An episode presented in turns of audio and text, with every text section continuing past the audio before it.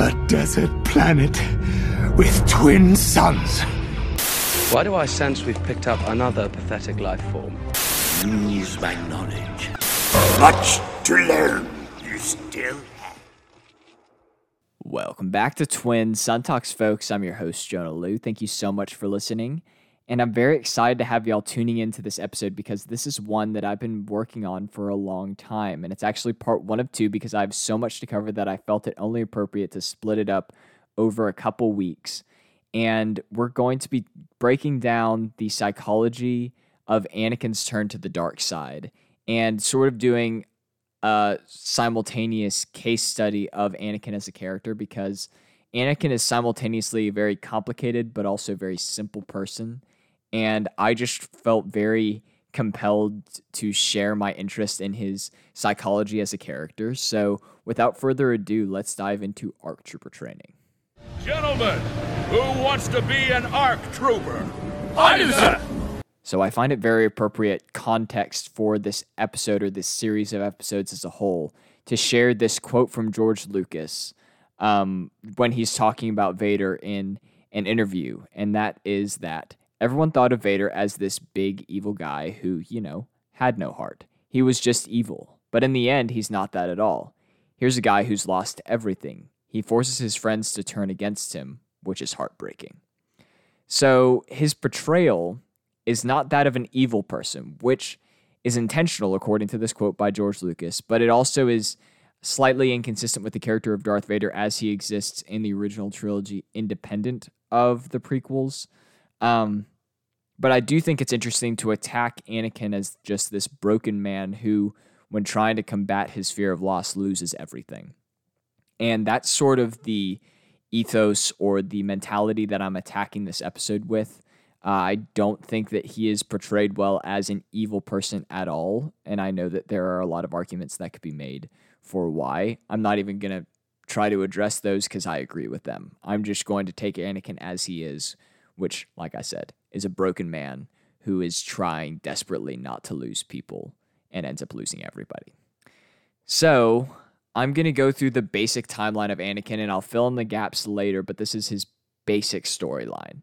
He was born of an unnatural birth with no father, just his mother. He was born and raised a slave until he was freed at the age of nine and developed a very protective and caring nature, which uh, is kind of personified by this tale of the sun dragon that his mother would tell him, which are the creatures with the biggest hearts in the galaxy. And he becomes infatuated with Padme in episode one, The Phantom Menace. And also in The Phantom Menace, he leaves his mother behind to join the Jedi Order and loses a father figure in Qui Gon Jinn, subsequently being apprenticed to Obi Wan, and is sort of put in constant competition with Obi Wan as his apprentice and thinks that he's being held back.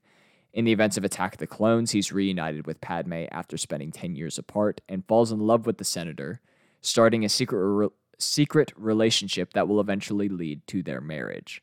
Uh, in the events of Attack of the Clones as well, he abandons his mission to protect Padme to rescue his mother from his visions of her death. And he slaughters a village of Tusken Raiders after his mother dies in his arms, loses an arm while fighting Count Dooku, becomes a renowned Jedi during the Clone Wars, kills Dooku in the Battle of Coruscant, has visions that Padme dies during childbirth, finds a potential answer to saving Padme through Palpatine, and ultimately betrays the Jedi in hopes of saving Padme. Slaughters Jedi during Order 66, fights Obi Wan on Mustafar after a confrontation with Padme, loses that duel to Kenobi, and burns alive. He is then saved by Palpatine and given his iconic suit as Padme dies of a broken heart. Serves Palpatine as Vader for over two decades, turns back to the light to save his son, and dies aboard the second Death Star talking to Luke.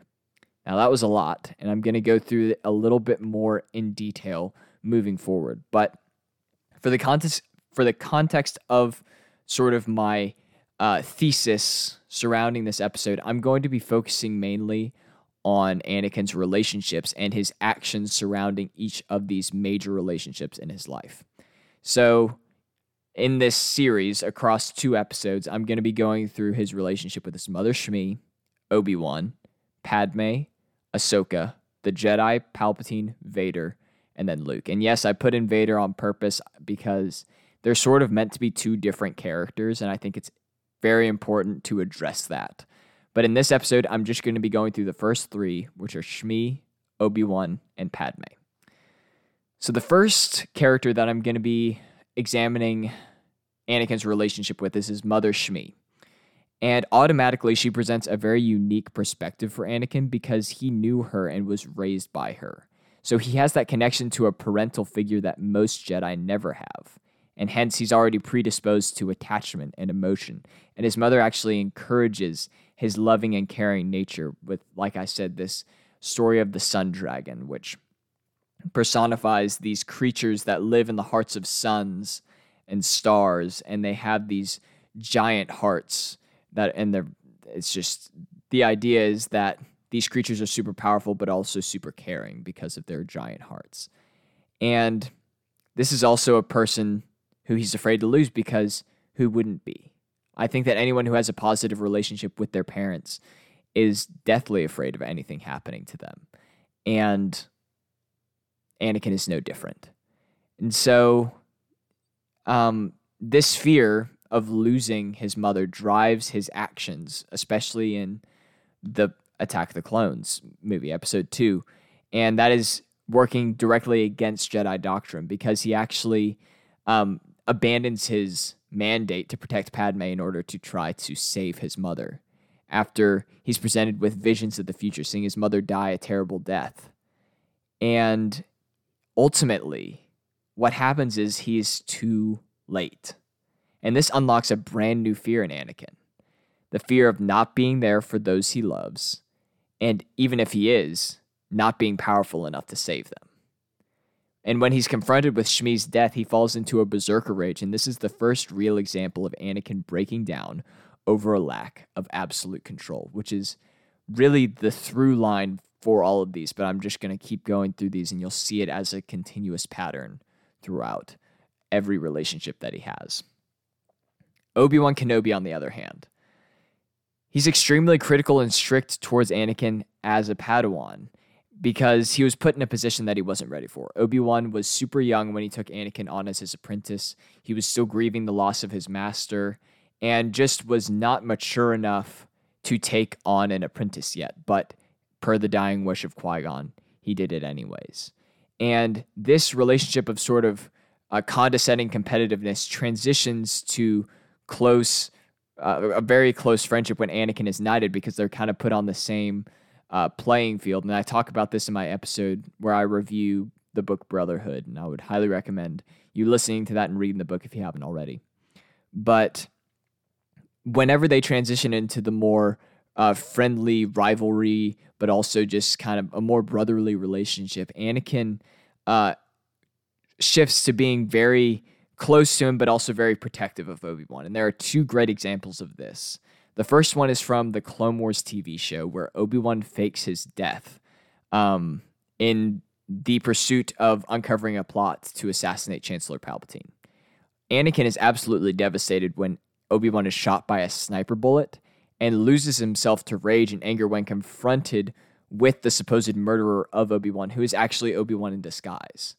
But Anakin is left in the dark about this because they wanted his reaction to be authentic, because that's what was going to convince people like Count Dooku, people like Cad Bane, who were integral to this plot to assassinate the Chancellor or at least kidnap him.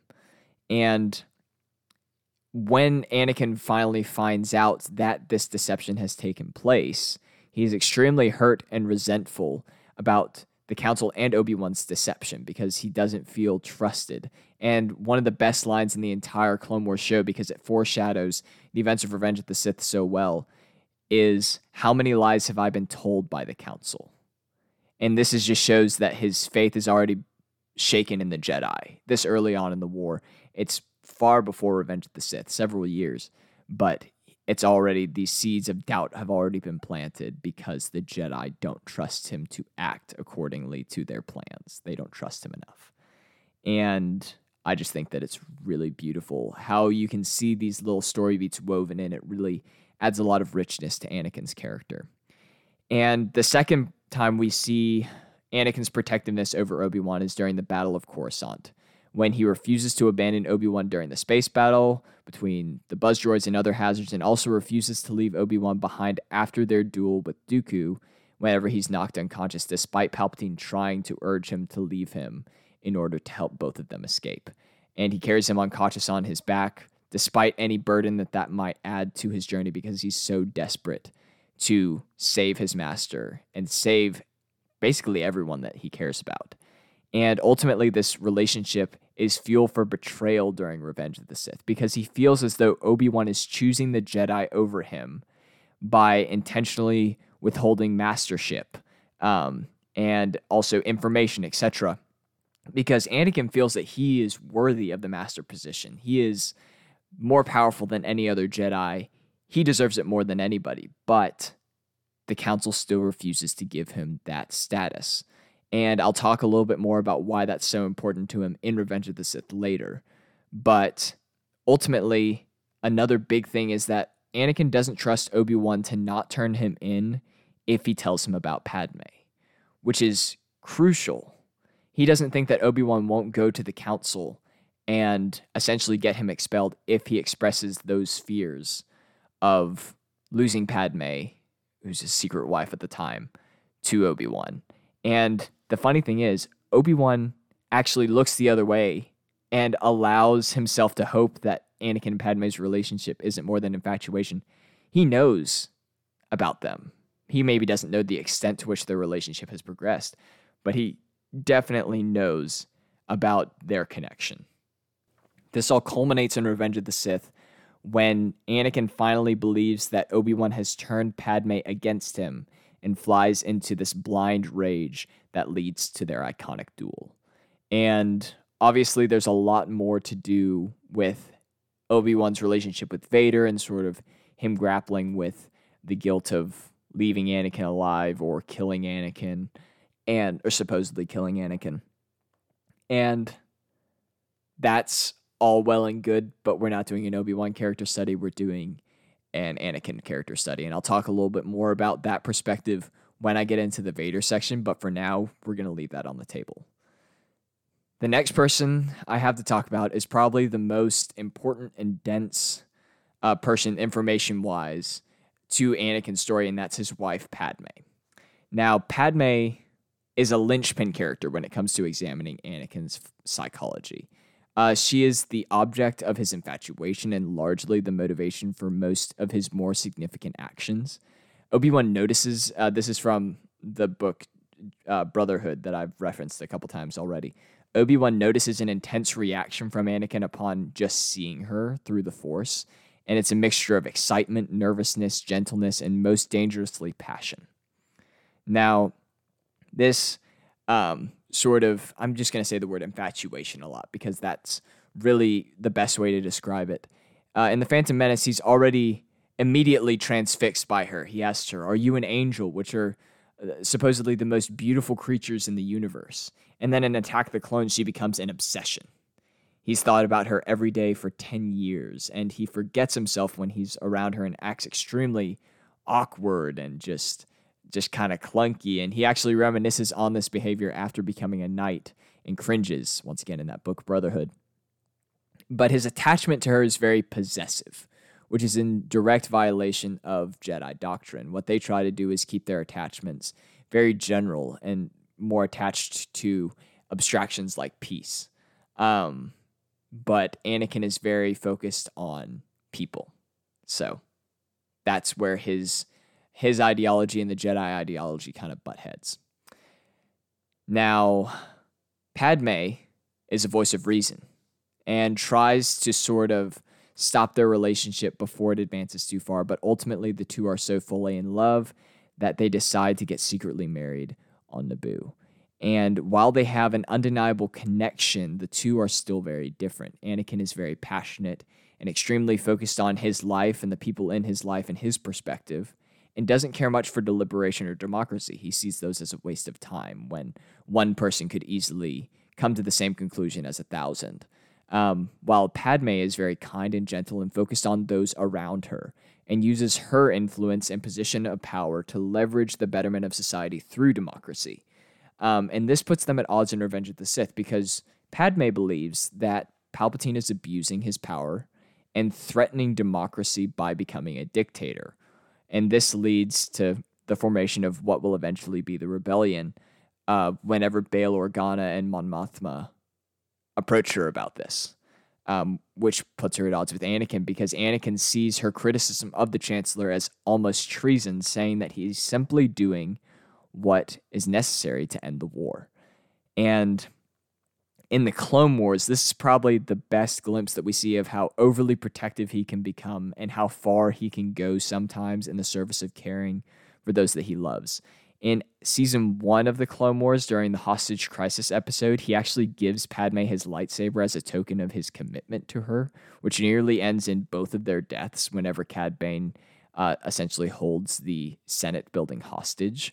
And then Clovis is probably the best example of this. And for those of you who don't know, Rush Clovis is basically the object of Anakin's ultimate jealousy because he's an old colleague of Padme's who she knew back before the war and early on in the Clone Wars, he actually poisons Padme uh, whenever she is trying to uncover plans for a weapons foundry on Geonosis. And then later in the Clone Wars, they actually work together to uncover corruption within the banking clan. Now, Anakin does not trust Clovis at all because he tried to kill Padme earlier in the in the war. He tried to poison her, and he actually orders Padme to stop working with him for her own safety, which she refuses, and this sort of puts a wedge in their relationship a little bit.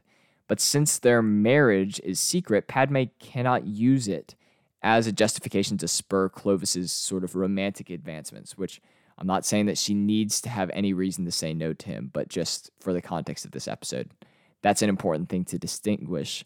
And when Clovis tries to make a move on Padme, he's trying to kiss her, even though she is very clearly denying his advances. Anakin is there, and he beats him to a pulp, and goes and probably if if Padme hadn't been there to sort of call off his attack, probably would have killed Clovis if I had to guess.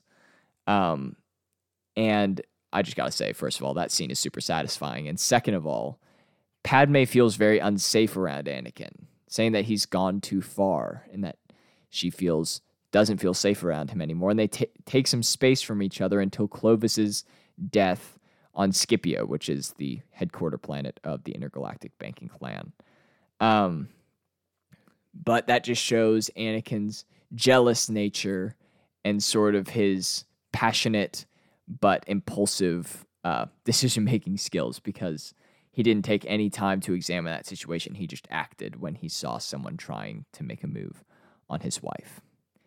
And now, as most of you probably know, in Revenge of the Sith, Padme is revealed to be pregnant. Now, this is an issue for an obvious reason that Anakin would be expelled from the Jedi if he was revealed to be the father, but also another issue is that if he is expelled and he lives his life together with Padme, they are both such well known figures in the galaxy that their scandal would draw the attention of many enemies, enemies that they had both made throughout the war. Now, in Revenge of the Sith as well, he is also plagued by visions of Padme's death during childbirth, and he knows it to be a certainty based on his visions of his mother dying, and searches tirelessly for a solution and a way to save her. The Jedi, namely Yoda, simply tell him to learn to let go of everything you fear to lose. And this is a great quote that kind of sums up the Jedi philosophy about attachments. It's from Obi Wan in Reven- the Revenge of the Sith novelization, and it is it is that everything dies, and time even stars burn out. This is why Jedi form no attachments. All things pass. To hold on to something or someone beyond its time is to set your selfish desires against the Force. That is the path of misery, Anakin. Now, obviously, Anakin does not agree with this philosophy, but that is what's being pushed on him. And this is one reason, uh, and a whole sea of reasons why he doesn't trust the Jedi to help him with his secret. Now, he knows that if he becomes a Jedi Master, he, he could access any restricted text in the Jedi archives and potentially find an answer there. But fearing inadvertently giving Palpatine a voice on the council due to his close connection with Anakin, the Jedi deny him the rank of master, but allow him to sit on the council as Palpatine's personal representative. Now, this enrages Anakin as he believes that he should have been a master all along, like I said, um, just due to his immense skill. But once again, the Jedi stand between him and the answers he needs to save his wife. Because what does he what does he not have in the situation where Padme's death is seemingly imminent? He doesn't have absolute control over the situation, even when faced with these life certainties like death. And that just, he cannot accept that. Never. Now, the only person that seems willing to help is his good friend Palpatine. Now, I'm, I'm referencing the Revenge of the Sith novelization so much because I just finished reading it and it's really, really fantastic because it adds so much richness and detail to the movie that it's just, it's fantastic. But the only person that seems willing to help is Palpatine, and he plants seeds of doubt about the simplistic ideolo- ideological differences between the Jedi and Sith, saying that really at the end of the day, they want the same thing, and that the Jedi are very narrow minded when they consider Sith to just be absolutely evil. Palpatine sort of says that, like, if a Sith were to walk through his office door, he wouldn't have him arrested. He would simply sit him down and ask him if he had any power to end the Clone War. And this kind of makes Anakin go, huh, maybe it's not that different after all. Maybe at the end of the day, all it is is just a different ideology trying to do what's right for the galaxy. Now, he reveals like the tragedy of Darth Plagueis the Wise, which really catches Anakin's attention because that's it. That's all he needs is that ability to save someone from dying. And then ultimately Palpatine reveals himself to Anakin and gives him a choice, which is effectively save the Jedi or save his wife. Because if he tries to save the Jedi by helping the Jedi arrest and ultimately assassinate him, then all of his knowledge of Plagueis and the ways of saving people from death would be lost. Now, after a severe breakdown, Anakin chooses to save his wife. And he doesn't want to betray Mace, but he's left no choice when he sees Palpatine is about to die.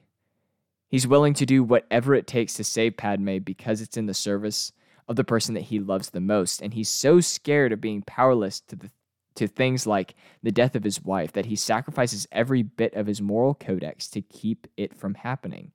And by the time he sits back and says, What have I done? he's already taken the leap. Everything he does as Darth Vader, he believes is in the pursuit of gaining enough power to save Padme. Now, he convinces himself and believes that the Jedi were trying to over uh, take over the Republic, and he easily justifies the eradication of the Order and knows that saving Padme will require immense power, so he's willing to go to extreme lengths to make that happen. Hence, why he slaughters Jedi, even children, to try to attain that level of power that he so desperately needs. Ultimately, Padme is put under an exorbitant amount of stress. She's keeping secrets from Anakin about the budding rebellion and realizes that she doesn't trust him as much as she wants to because of his connection to Palpatine and stringent loyalty to him. And after Order 66, before Anakin leaves for Mustafar, she feels incredibly ill from the fear and anxiety of everything that is unknown to her about her husband. And then on Mustafar, she's broken. The love of her life has completely turned from a noble hero to a murderous monster, and she realizes that she can't follow him down the path that he has stumbled down. And when she, when Anakin sees Obi Wan, he snaps because he believes Kenobi has turned Padme against him and begins to choke her. Now, once the battle of once their duel on Mustafar is over, Padme is hanging on by the thinnest of threads while she's giving birth, and her vitals show that she's doing fine, but her health is failing rapidly. And she couldn't ho- hold on any longer after giving birth to both of her children and died after telling Obi Wan that there's still good in Anakin. Now, at this point,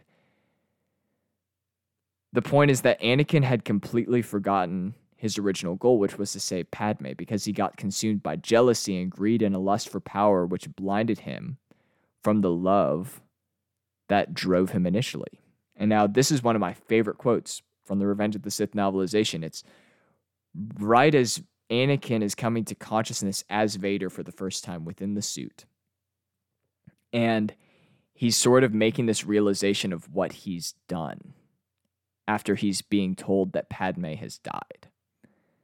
And this is sort of him talking to himself, where it's it, it says, You killed her. Because finally, when you could have saved her, when you could have gone away with her, when you could have been thinking about her, you were thinking about yourself.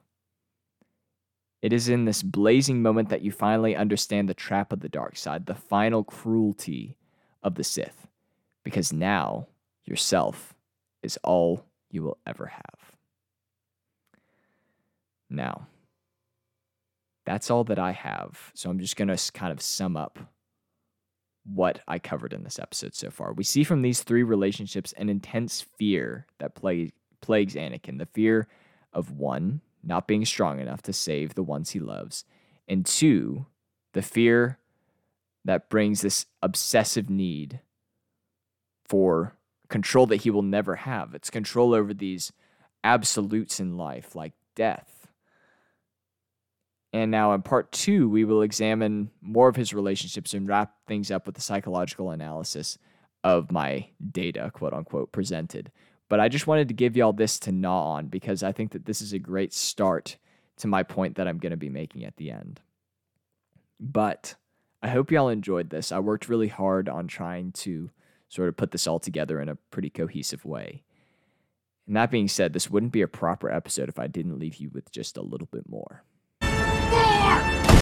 So today we have that in uh unused draft of Revenge of the Sith, Padme was to come to Mustafar with a knife and unsuccessfully tried to assassinate Anakin, which would have been sort of that final gut wrenching betrayal that would have sent him over the edge, which he was already over the edge, but even further over the edge. So I just think that, that would have been really interesting to see. I think that it would have probably contradicted a lot of things about Padme's character, but it's still fun to think about. Um, that being said, I really hope that y'all enjoyed part one of this sort of deep dive into Anakin's character. I'm having a great time putting it together, and I can't wait for y'all to listen to part two. I would ask that you share this with people. This is something that I've worked on really hard and has sort of been a passion project of mine. So if you know anyone that you think would enjoy this, I would really, really appreciate it if you would send it their way because I kind of want this to be my like, I want this to be a staple episode or episode series for for the podcast. So uh, I just want to say I appreciate all of you that have listened this far.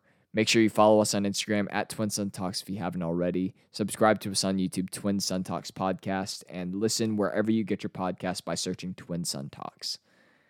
And yeah, stay tuned for part two next week. But for now, you've taken your first steps into a larger world. May the force be with you, and I will see y'all in the next episode. Bye, friends.